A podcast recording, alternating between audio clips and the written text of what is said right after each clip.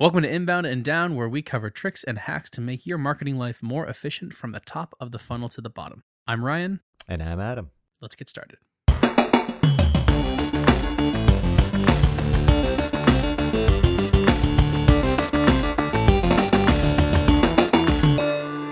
Hey there, Adam. Hey, Ryan. How's it going? It's going good. How are you? Good. What are we talking about today? Well, I feel like the theme of this episode is kind of around like eliminating the barriers that people think there are when you start your own business. That is like, oh man, how am I going to do billing? How am I going to do my taxes? How am I going to do all this stuff? And it's really not that hard. Like I was one of those people. Um, but it's you just figure out one little thing at a time. and You just keep layering it in. Um, but yeah, what I mean, what, why don't we kick it off and you talk about like the tools you use for billing and the cool things you've done with them. Yeah, so I do billing. Uh, I hate billing, but I like getting paid. Mm. So those are two things that go hand in hand together. Um, The necessary evil. the reality is, uh, you know, one of the things I hated the most about working a full time job because it made no sense to me was like logging hours. Like I'm here, and then I go home, and then I come back. I'm here for the same amount of time tomorrow too. Uh, I hated that, and of course, the one thing that happens when uh, you do this is that you have to log every hour that you work, unless you're on a retainer. Uh, once you've built some some degree of rapport, uh, then I don't log hours. Actually, I, it's just a retainer, so it's sort of on a feeling for me more than anything else, unless the client wants that. Right. But for those who I do have to log hours for, I have some clients who use the same platform I use to track time and do invoices, which is called Harvest. So Harvest does your hours too? Like you put the hours right in there? Yeah, so you can. I love Harvest. It's harvestapp.com. It's really cheap uh, too. It's like ten bucks a month for me, and I have two contractors that work with me, and they're like five dollars a month. So it's really affordable to do. Um, and uh, the way that it works is that uh, they each have their own space, and you can give certain degrees of permissions to them. Uh, and you can have retainers where there's no again it's just like a, a fixed retainer so there's no hours getting deducted from the retainer uh, you can have a retainer where it's getting deducted by hours so the d- retainer might be for $2000 and then $100 an hour so you have 20 hours or something like that so as you log your hours you can see that burn rate go down or up i suppose and it will give you a burn rate month to month Okay. um, in real time. Um, the other thing that I really like about Harvest now that I have uh, contractors working for me is uh, as they track their hours, I can see that that burn rate gets incorporated or their hours are incorporated into that burn rate as well. Oh. So um, I can also set hours for them. So I can only, I mean, they don't, it's usually pretty lax. So I'll say, you know, a maximum of 15 hours or something like that a week or whatever. Um, and I can set that for them. and they were already using Harvest when you met them? No, Oh, no, but it is really easy to pick up. Okay. compare that to another platform that I have to use for a client called TaskRay. Hmm. Not a plug for TaskRay coming this way. I do not like TaskRay. it's Salesforce focused. It's built inside of Salesforce, so uh, Oh. there's a huge pro for the for the company for that. Right, you can ta- you can align tasks that people are doing with campaigns and like you know everything gets integrated into Salesforce. So that's Harvest doesn't cool. have an API for that? They probably do. Oh. Uh, so I don't like TaskRay, so I'm going to go back to Harvest because Harvest has an API for loads of stuff. So what I actually end up doing is um, the client that I have in TaskRay, I have to manually enter time. So I have to, um, I have a bit of an automated workflow for entering time into my own account. Um, and then I have to manually enter it into the ta- into TaskRay for that client. My uh, couple of other clients, though, they use Harvest as well. Now, you'd think that sounds really awesome, but one thing that Harvest hasn't figured out yet is how to link two separate Harvest accounts together, which is silly. Guys, get on that. Um, so, what ends up happening is that theoretically, I'd have to enter my time and then enter my time again in their Harvest account. No different than it would be with the other clients, right? With TaskRay. But they do have super cool APIs, and the APIs um, connect with Z- uh, Zapier, Zapier.com.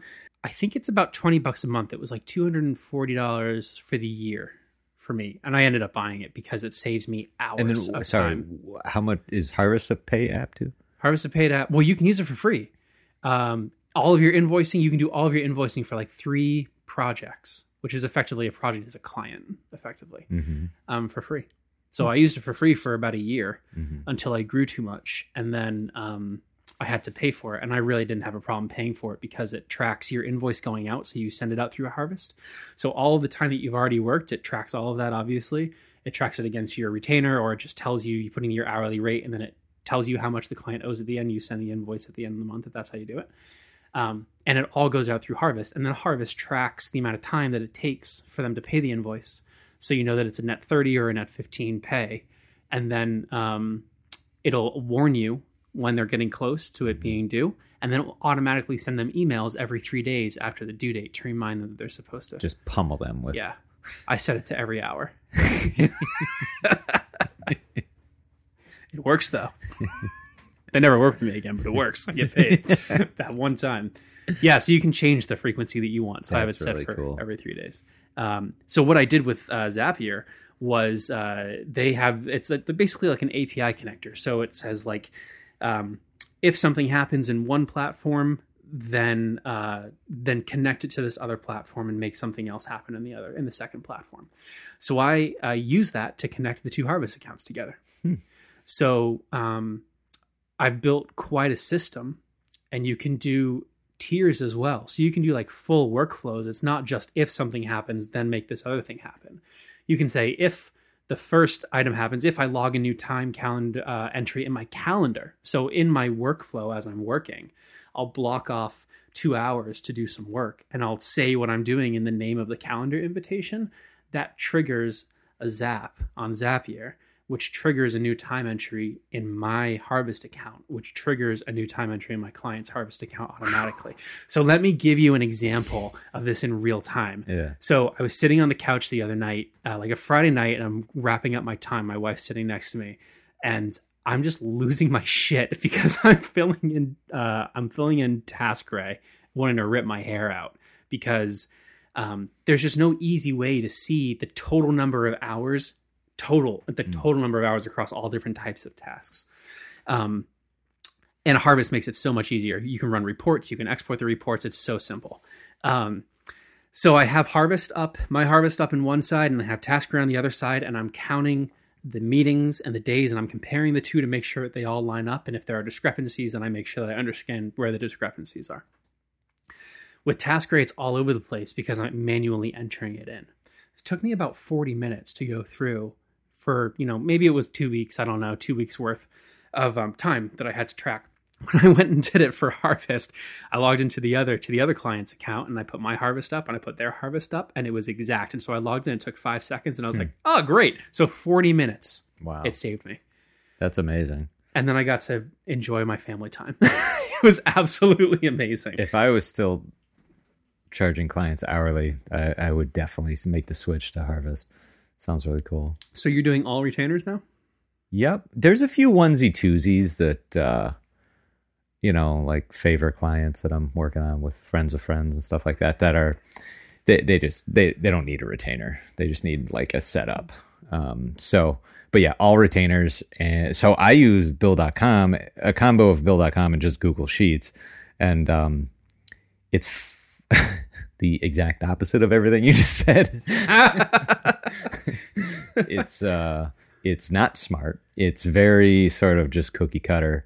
It it only reacts to what i put into it. Um it can do some things like recurring um invoices which i've always wanted to try and just so i never have to send another should- invoice I. I do that i do that with one of our join clients so how do you change because like every invoice i like to say okay this is for february or this is for march like can it can it do well some- no but the date of the invoice defines that i guess. Um Yeah, it it gener- i'm sure bill.com does this but harvest will generate an individual in- sure.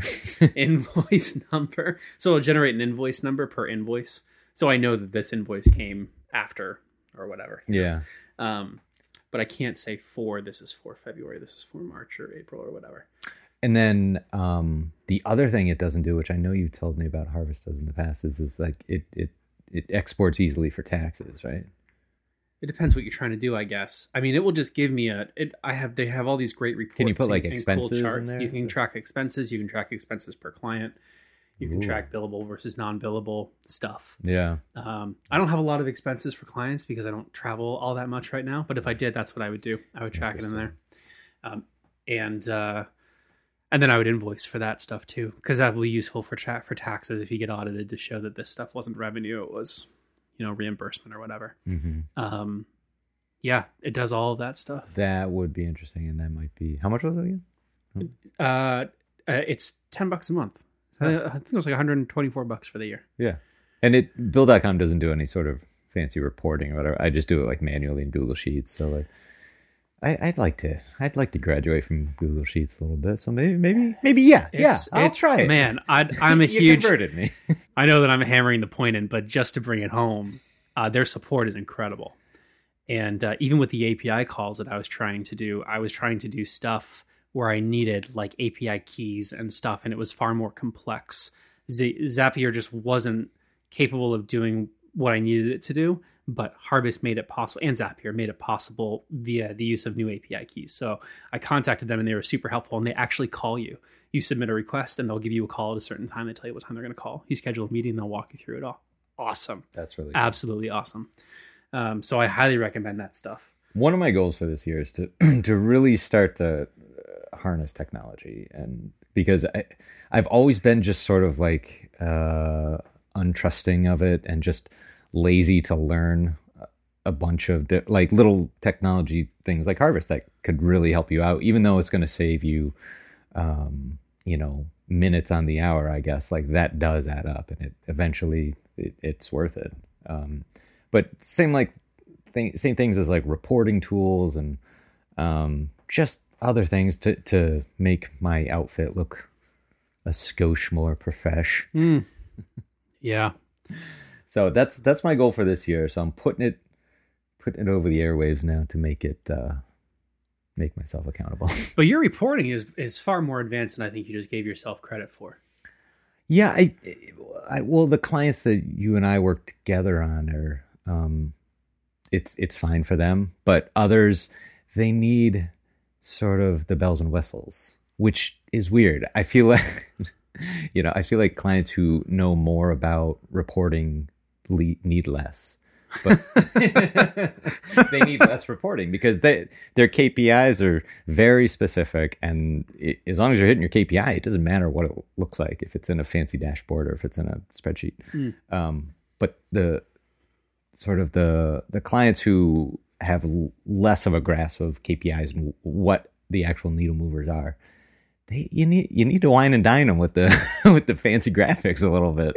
Um, What do you use for that? Because you have a couple tools that you're using. yeah, I use DataBox right now, and it's pretty good. Um, but again, I haven't given it enough of my time to to work it out. But it it it plugs into Facebook Ads, HubSpot, um, AdWords, uh, not Google Sheets yet, and not Salesforce. So that's two big ones that that slow me down. But I mean, just being able to connect those three ones that I just mentioned is is hugely helpful. And I just need to flesh it out. Like, I feel like I always put that stuff last on my to do list. Well, it's hard to put it first. I, exactly. I mean, Like, it's not billable work to get this stuff up and running. Exactly. It's it's a nice to have. So it's I always focus on edu- uh, you know execution and and doing my weekly calls with people and just making sure that they're happy. And you know, rarely will they say, you know, what would make me happy is a fancy dashboard. Um, so that's why I just never. But I I think it really would give, um,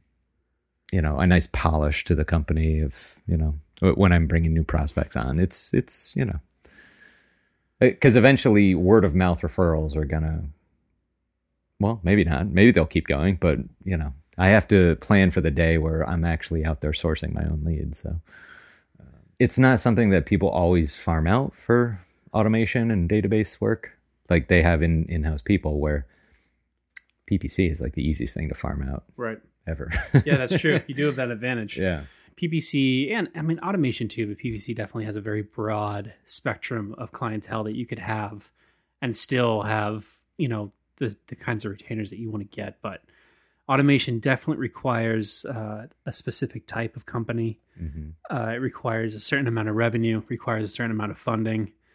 Um, for me, for me, my target is five to ten million in revenue. They have the money to, um, they have backing to have the money to get the tools that they need and to get the expertise that they need, but they don't necessarily actually have the expertise that they need. So they're also at that point where it's not quite enough to have like a full marketing team. Um, they spend more money on sales than they do on marketing, Mm. definitely. Um, and those are the ideal clients because they, it's not that they don't recognize that they need marketing, but marketing costs money, which is bullshit, by the way, because marketing may cost money. It also makes money, but uh, it can be very expensive Yeah. at the same time, you know? So, um, but uh, speaking of that, you know, the first thing that I did when I wanted to start a company was build a website because I thought, well, that was the way that I would do it. I would generate inbound leads. I was like, I can do this. This makes perfect sense. This is what I do. what this is what I do for a living. Yeah, we've been practicing it for 10 years. Um, I haven't generated an inbound lead from the site yet. so I'll be honest. I mean, it has only been three months to be fair, uh, and I'm not trying wildly hard. Well, maybe this podcast will really turn things. Maybe that'll be this is this is the new lead generation tool that we're trying. Um, what has worked though is LinkedIn. So take me through that again, like, because I know you have a pretty cool process. I don't know how much I want to share this. So regrettable when everybody starts stealing my clients. So here's how it's worked. This this is this is the hack of hacks. The hack of hacks for hacks. Uh, so what, so what I ended up doing was uh, LinkedIn has a couple of really great search functions in it, and um, you can look at. Uh, you can do a job search, right? So you're looking for like marketing. Most people would search for like marketing manager or uh, ops manager or something like that, right? Or, or PPC, whatever. Okay. I don't search for those things. I search, I use LinkedIn jobs. That's how I've gotten almost every single client, all except for one. And that one, uh, which are they're huge clients too. And the one that I didn't use LinkedIn for, I literally filled out a contact us form on their website. it's amazing, absolutely amazing. Um, that was after I had a call with their recruiter, a recruiter for them. And the recruiter told me I was too expensive. There was no way that the company would take me. I it just wouldn't work out. And I said, uh, said, okay, thanks, no problem at all. And now that I knew what they needed, I just sent them a message on their contact form, and I said, I do exactly what you need me to do. I got a call, and I got the job on the phone. It was hilarious. Um, but otherwise, uh, the way that I use LinkedIn is I search for the products. So I use Pardot, uh, Eloqua, Marketo, HubSpot, uh, MailChimp if you twist my arm, but normally MailChimp, I would just convince you to go use a different platform. Uh, sorry, MailChimp. Um, and uh, so I search for the products instead. And uh, then LinkedIn has a function called apply on LinkedIn or apply with LinkedIn or using whatever, it doesn't matter. And you can filter on only job applications that use that function. So what I tend to do is I'll put um, put a show on or something. I really hate prospecting. I just really I love that putting a show on is part of your process. it is part, Like the but every time we've talked about this, I start with putting a show on. it's it's very integral to the hack. It is, it is, right. because it's my least. I uh, I start in the the low networks, ABC, NBC, then I work my way up. right. Well, I mean, to be honest, uh, I start with uh, I, I, Psych. I just watch Psych nonstop. It's just my favorite show. Nice. Shawn Spencer. So, um, so what I what I do is I, I throw a show on. Uh, it's like an hour, so I like it's basically like a timer. Is really how I use the show. I, don't even really get to watch it because you have to focus on doing it. I have a great cover letter. Uh, it just has a picture of myself and an arrow that says, "This dude's awesome. You should hire him." That's the cover letter. and um, and it covers um, it covers the numbers that I've hit. It's it gives some examples of you know on a retainer I do this, and you know they're the numbers are all Well, percentages. specific, not like share actual numbers, but like giving the idea of um, like a, a cover letter that that includes numbers. Yeah, I like that I've actually just real quick. I've been uh, on my LinkedIn. It says I'm a numbers guy, you know, which I threw in there like sort of you know tongue in cheek, but like I've been in a job interview before, and the guy's like, "Oh, there's no numbers in your LinkedIn profile, but you're a numbers guy." And I was like- Nice. I was like, dude, you're taking that so literally. But, should, but shouldn't he? I I don't know. maybe, Maybe? like I, I, I wasn't, I wasn't blessed with this great cover letter. I don't know that I I don't know that I disagree with him. I'm kind of excited that he called you out on it. I just it, it, totally caught me off guard, and I was just like, well, am I supposed to just broadcast on my LinkedIn profile like, uh, just you know, sort of random like I hit this two x, three x, like stuff like that. I don't know. I do. So so that's what this cover letter is. Yeah. So um, it's funny. I'm looking at my LinkedIn profile right now because I wonder what I have in there. But um, yeah, absolutely no joke. So, uh, for example, uh, let's. th- These are some. These are sort of weak KPIs. I'll admit this was from a few years ago. Uh, LinkedIn profile. Uh, we increased our. Well, that's not a bad KPI. Increased organic traffic by 45 percent.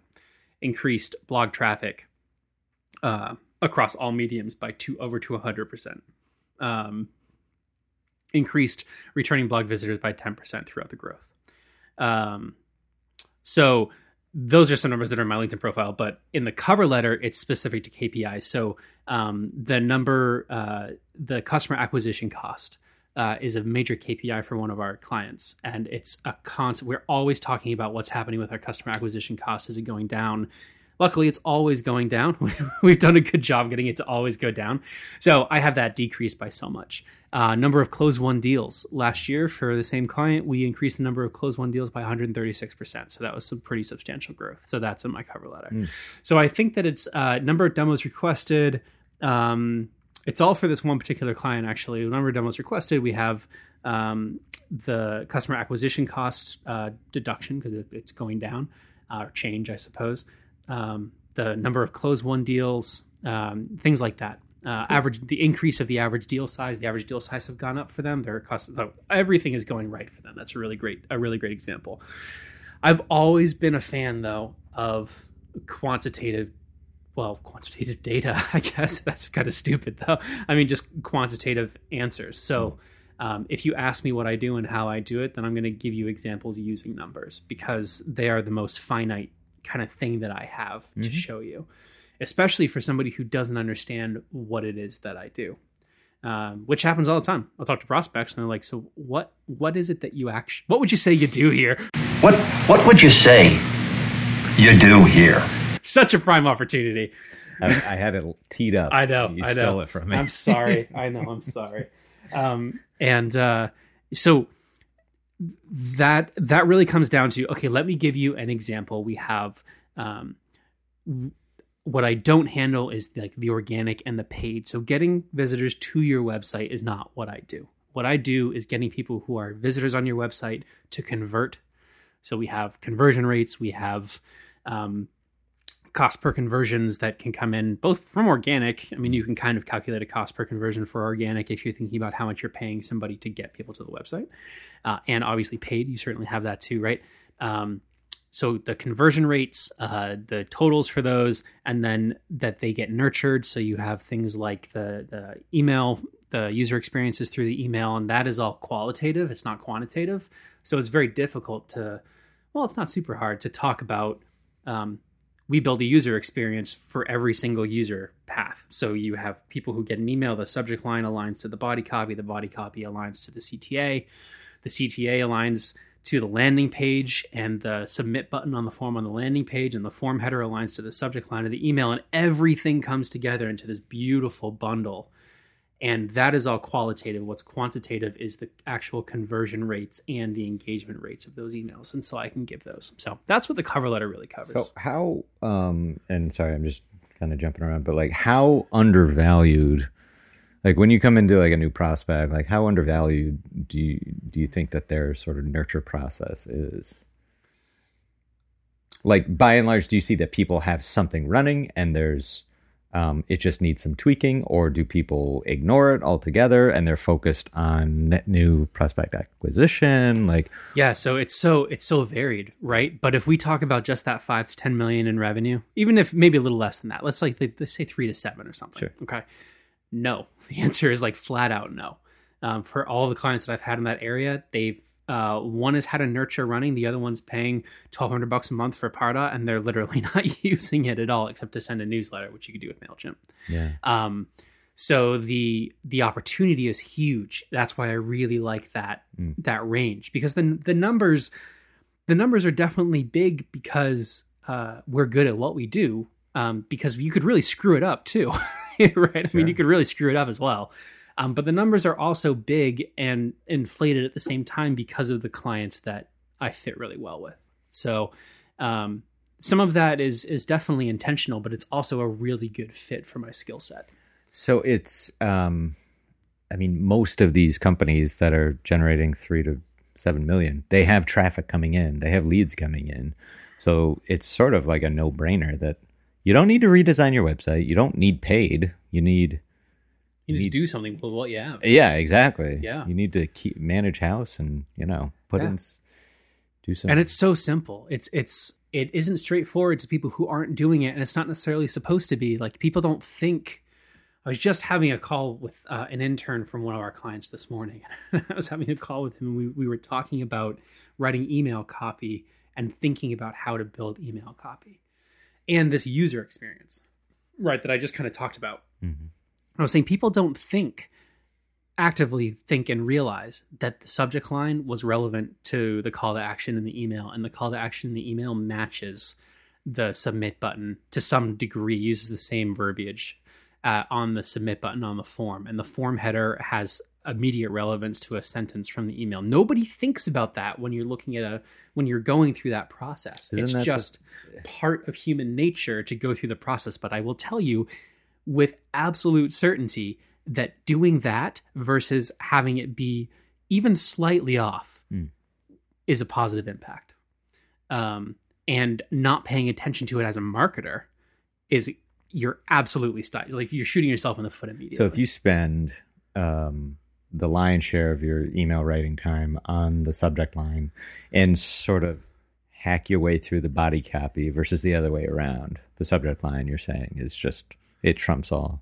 I think it does, but you're not doing yourself any favors if you leave five minutes to write the email copy because you spent I know. you know you spent 55 minutes writing the subject line i know that that wasn't the point of what Yeah. you were saying but let's just like let's not forget about that um That would be a fun A/B test, though. yeah yeah my yeah definitely the, the takeaway is that there isn't an easy way to just snake around it That would so if we if we know. took two marketers, had one spend an hour on the subject line, the other spend an hour on the body copy, and then they get thirty seconds to write the other thing. yeah. It would be an interesting test because i'd love to see because here's here's why it only matters so much. Let's say that you have a thousand people to send an email to okay? A solid email open rate is between 10 and 20% 20% you're really knocking it out of the park let's shoot for 10 to six- 10 to 15% or something. But for the sake of my terrible math we're going to use 10% so you have a thousand people that you send an email to and you have two different emails. One is a uh, one is a great subject line with terrible body copy. One is a, a or let's just say great subject line and adequate body copy. Doesn't make any sense to do it any other way realistically. Um, uh, the other one is an adequate subject line. Maybe it doesn't have a really great uh, call to action. Doesn't have any action words in it. It doesn't use any numbers, or you know, it, it doesn't really uh, in, elicit any sort of interest or emotion or whatever. But the body copy is like really right on par. Like you're you're really hitting it out of the park with the body copy, right? The important thing is not it's not where it lives. The reason why it's so important that you have it consistent and good throughout is because you get a 10% open rate. Now for both of them, let's say well, okay, let's say for the good subject line you get a 10% open rate, okay? You're down to 100 people. Um and then let's say that you get like a an, an 8% open rate or something like that. You lose a couple of percent on the not so good subject line. So now you're at 80 people, right? So you're at 80, 80 versus 100. But what happens if that subject, uh, that body copy is good enough that it converts 3 or 4% higher than the body copy from the other email? So even though you have 100 contacts actually reading the email versus 80, if you convert 3% of those, that's terrible. And if you convert 6% of the 80, then you now have more people actually getting to your landing page or to wherever you're taking them than you do with the better subject line. So these are things that people don't think about all that often, um, which is why it's so important to have some real consistency. But I, I back when I was full time and I had was writing email, I never put really any thought. Like the the subject line was it's good the to know last. for all your companies. like the subject line was the last thing you would write the email, and then you'd kind of send it around your team and like and as you're writing the email to send it around to your team you sort of say and these are the subject lines i'm thinking about you know and you, you throw like two versions in there but i just thought about those just as i'm writing this email Right. to you I mean, I don't really think that I wake up in the morning and I'm like, okay, let's have a subject line. Let's have a subject line meeting, everybody. That sounds great. I don't. I mean, I don't do that. Um, it definitely you get inherently you better. sure? Listen, just because I have it on my calendar.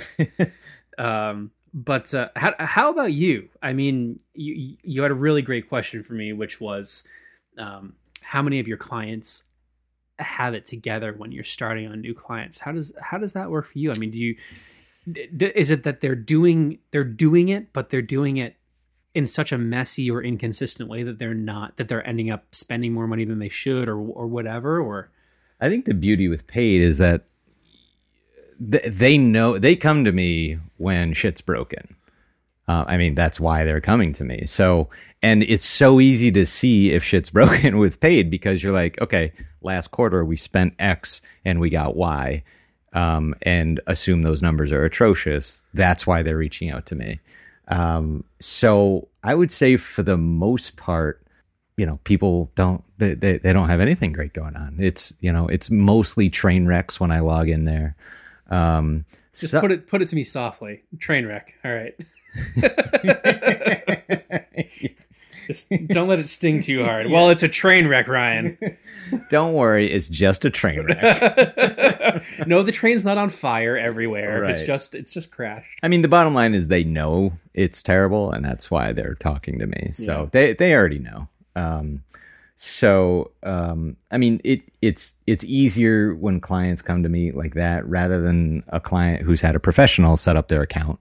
I can't really add too much value to that because in in PPC AdWords specifically, like it's it's it's really dependent on the, the what market you're in. Um, if you're searching for consumer products, B two C or B two B tech, and once you get into B two B tech, and there's um, you know you get into these really obscure markets.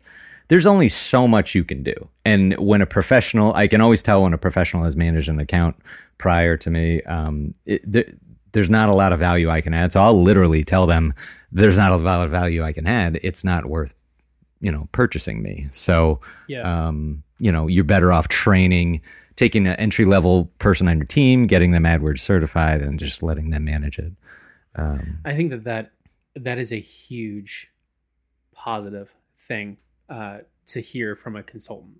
Is that you know what I, you're really not that far off, and I am just not the right person for you. Yeah because i want it to be a long i almost said long distance relationship. I want it to be a long term relationship too.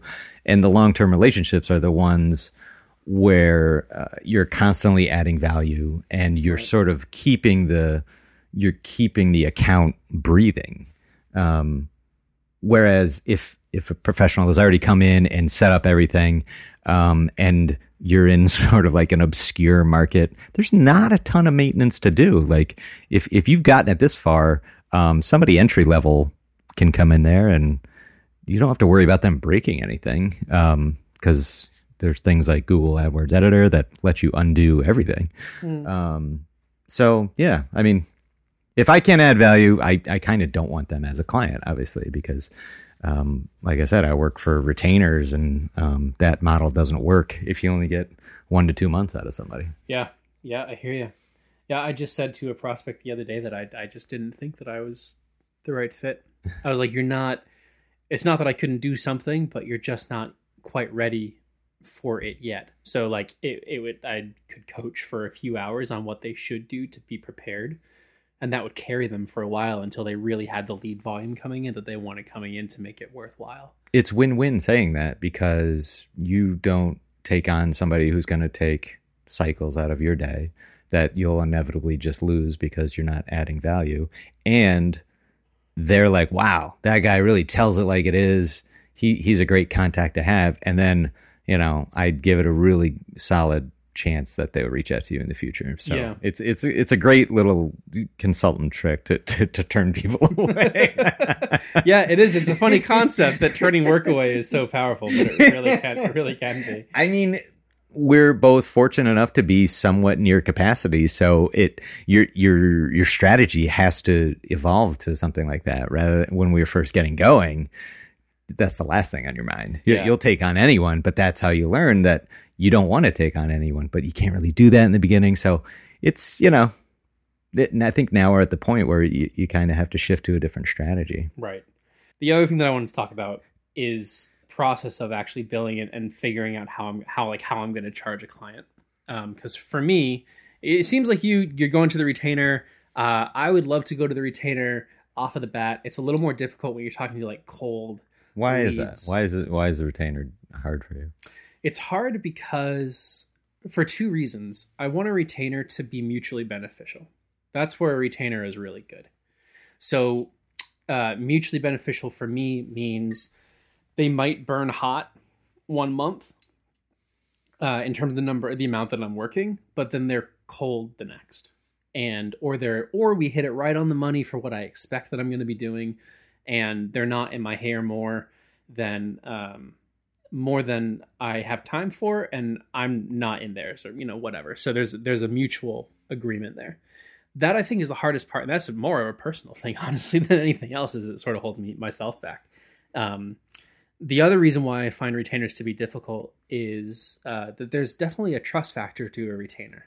Um, I think a retainer is much easily to much easier to achieve off the bat when you uh, have a referral because there's that trust is out of the way. Mm-hmm. The majority of my companies, like I mentioned with LinkedIn, um, is we were flying through and I'm just applying with LinkedIn and Yeah. submitting the resume. Uh, and then I'll talk to anybody who bites, and I'll typically talk to 10% of the companies that I submit resumes to, and I'll almost always convert at least one of them, almost every single time that I that I go through the process. Um, And it's tough to just go from you know I literally no, nobody knows. yeah me. click Yeah. uh, click on a LinkedIn profile to retainer. So Yeah, so I find that pretty difficult. Um, you know, the other the other thing is that it depends on it depends on like the it just depends on so many things. Uh, one of the other things I started doing recently for myself, this is a I think actually a really great trick for people who are just getting started, is to find somebody who would be a competitor of yours who's much bigger, like an agency. Um, I don't really consider myself an agency. Um, I think that there are a lot of negative connotations in my head that come along with an agency. I think maybe you too.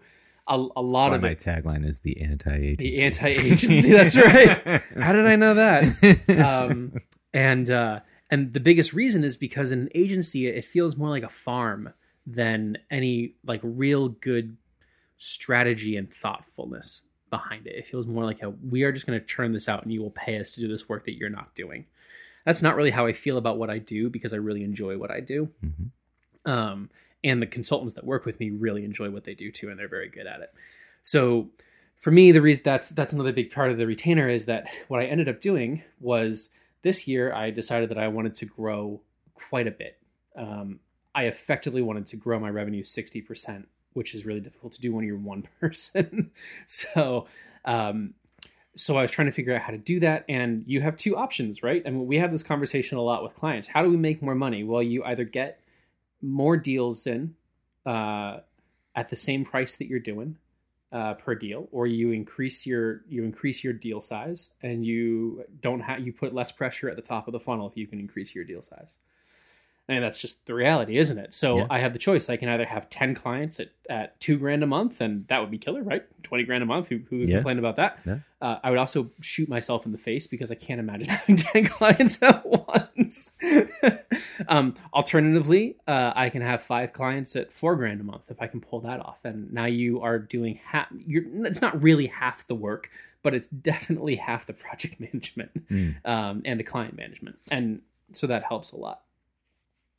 I mean, imagine if you had, and I know it's it's tough to get to it, but like I don't know, maybe we could figure out a way. Like, imagine if you did have four clients a month at, or sorry, was it five clients a month at four grand? How how how could you get from where you are now to doing that on retainer? Like, even if it's like a ridiculous idea. I mean, you could, you could.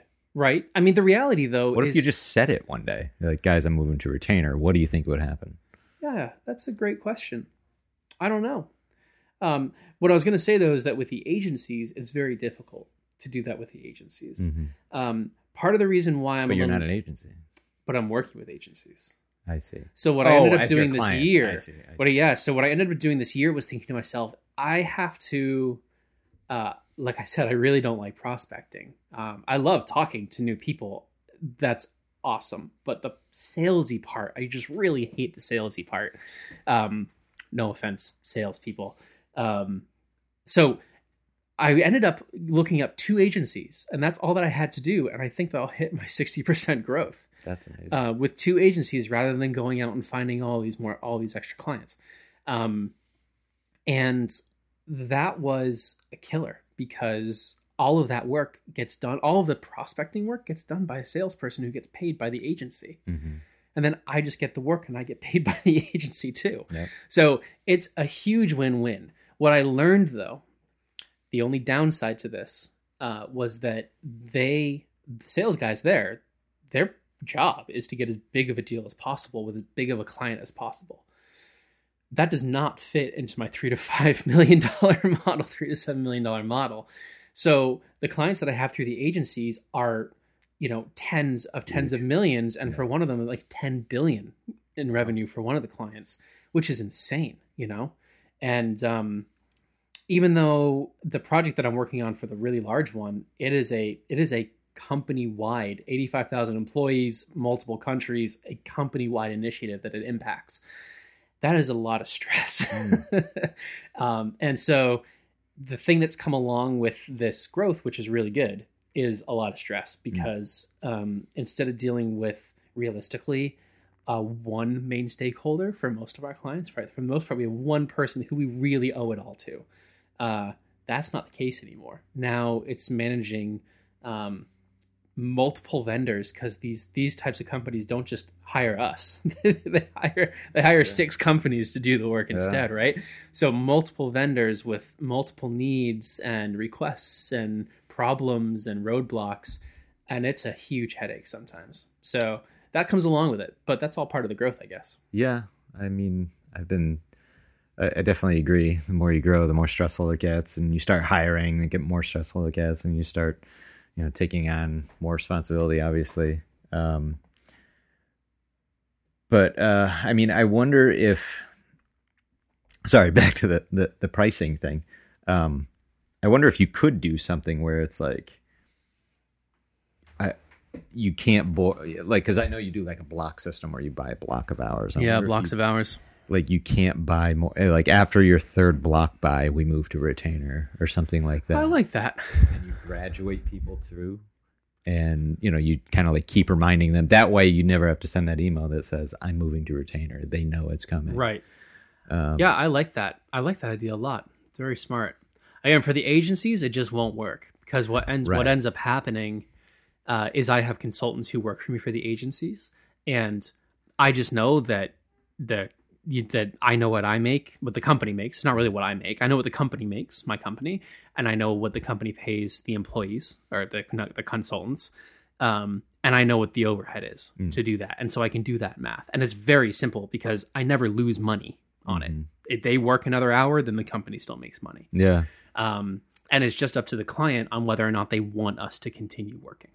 Uh, it, when it's just me, I would love to move all my all of my individual clients where I just work on them to a retainer. Yeah. Um, I think that's a tricky part too for me, is saying like if I do move to retainer, then I have to figure out how that impacts me if I end up hiring other people to do the to do the work, um, and how willing I am to go over because then the client doesn't pay more, I pay more if somebody works more than they're supposed to or, or needs to or you know whatever. Mm-hmm. Um, so all of those things are it's So- interesting stuff. Yeah. Um, and I just wanted to say on the paid front, I have a client too. Um, that's an agency and there, there's, I, I was trying to think of it while you were talking about your experience. Like, I don't think there is a drawback on the paid side because whether you're working in a, an account that is, you know, they- they're, they're spending $500 a month versus what you're spending, you know, $10,000 a month.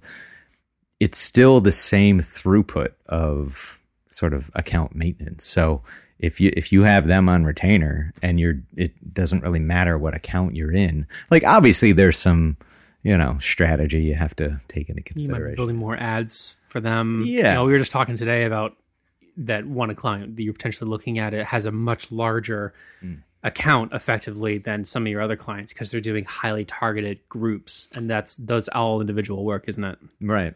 But um but like to me like that it's such a fantastic model that I sort of like fell ass backwards into and I was like "Well, this is cool. Um because you don't have to do any of the client calls, which is the most time consuming. That's uh, see, I got to do all of it. yeah. It's, exa- So- it's exhausting. It's a lot of work, uh, and just do, making that change. Um, um, there'll be times uh, when I literally have three different platforms open at the same time.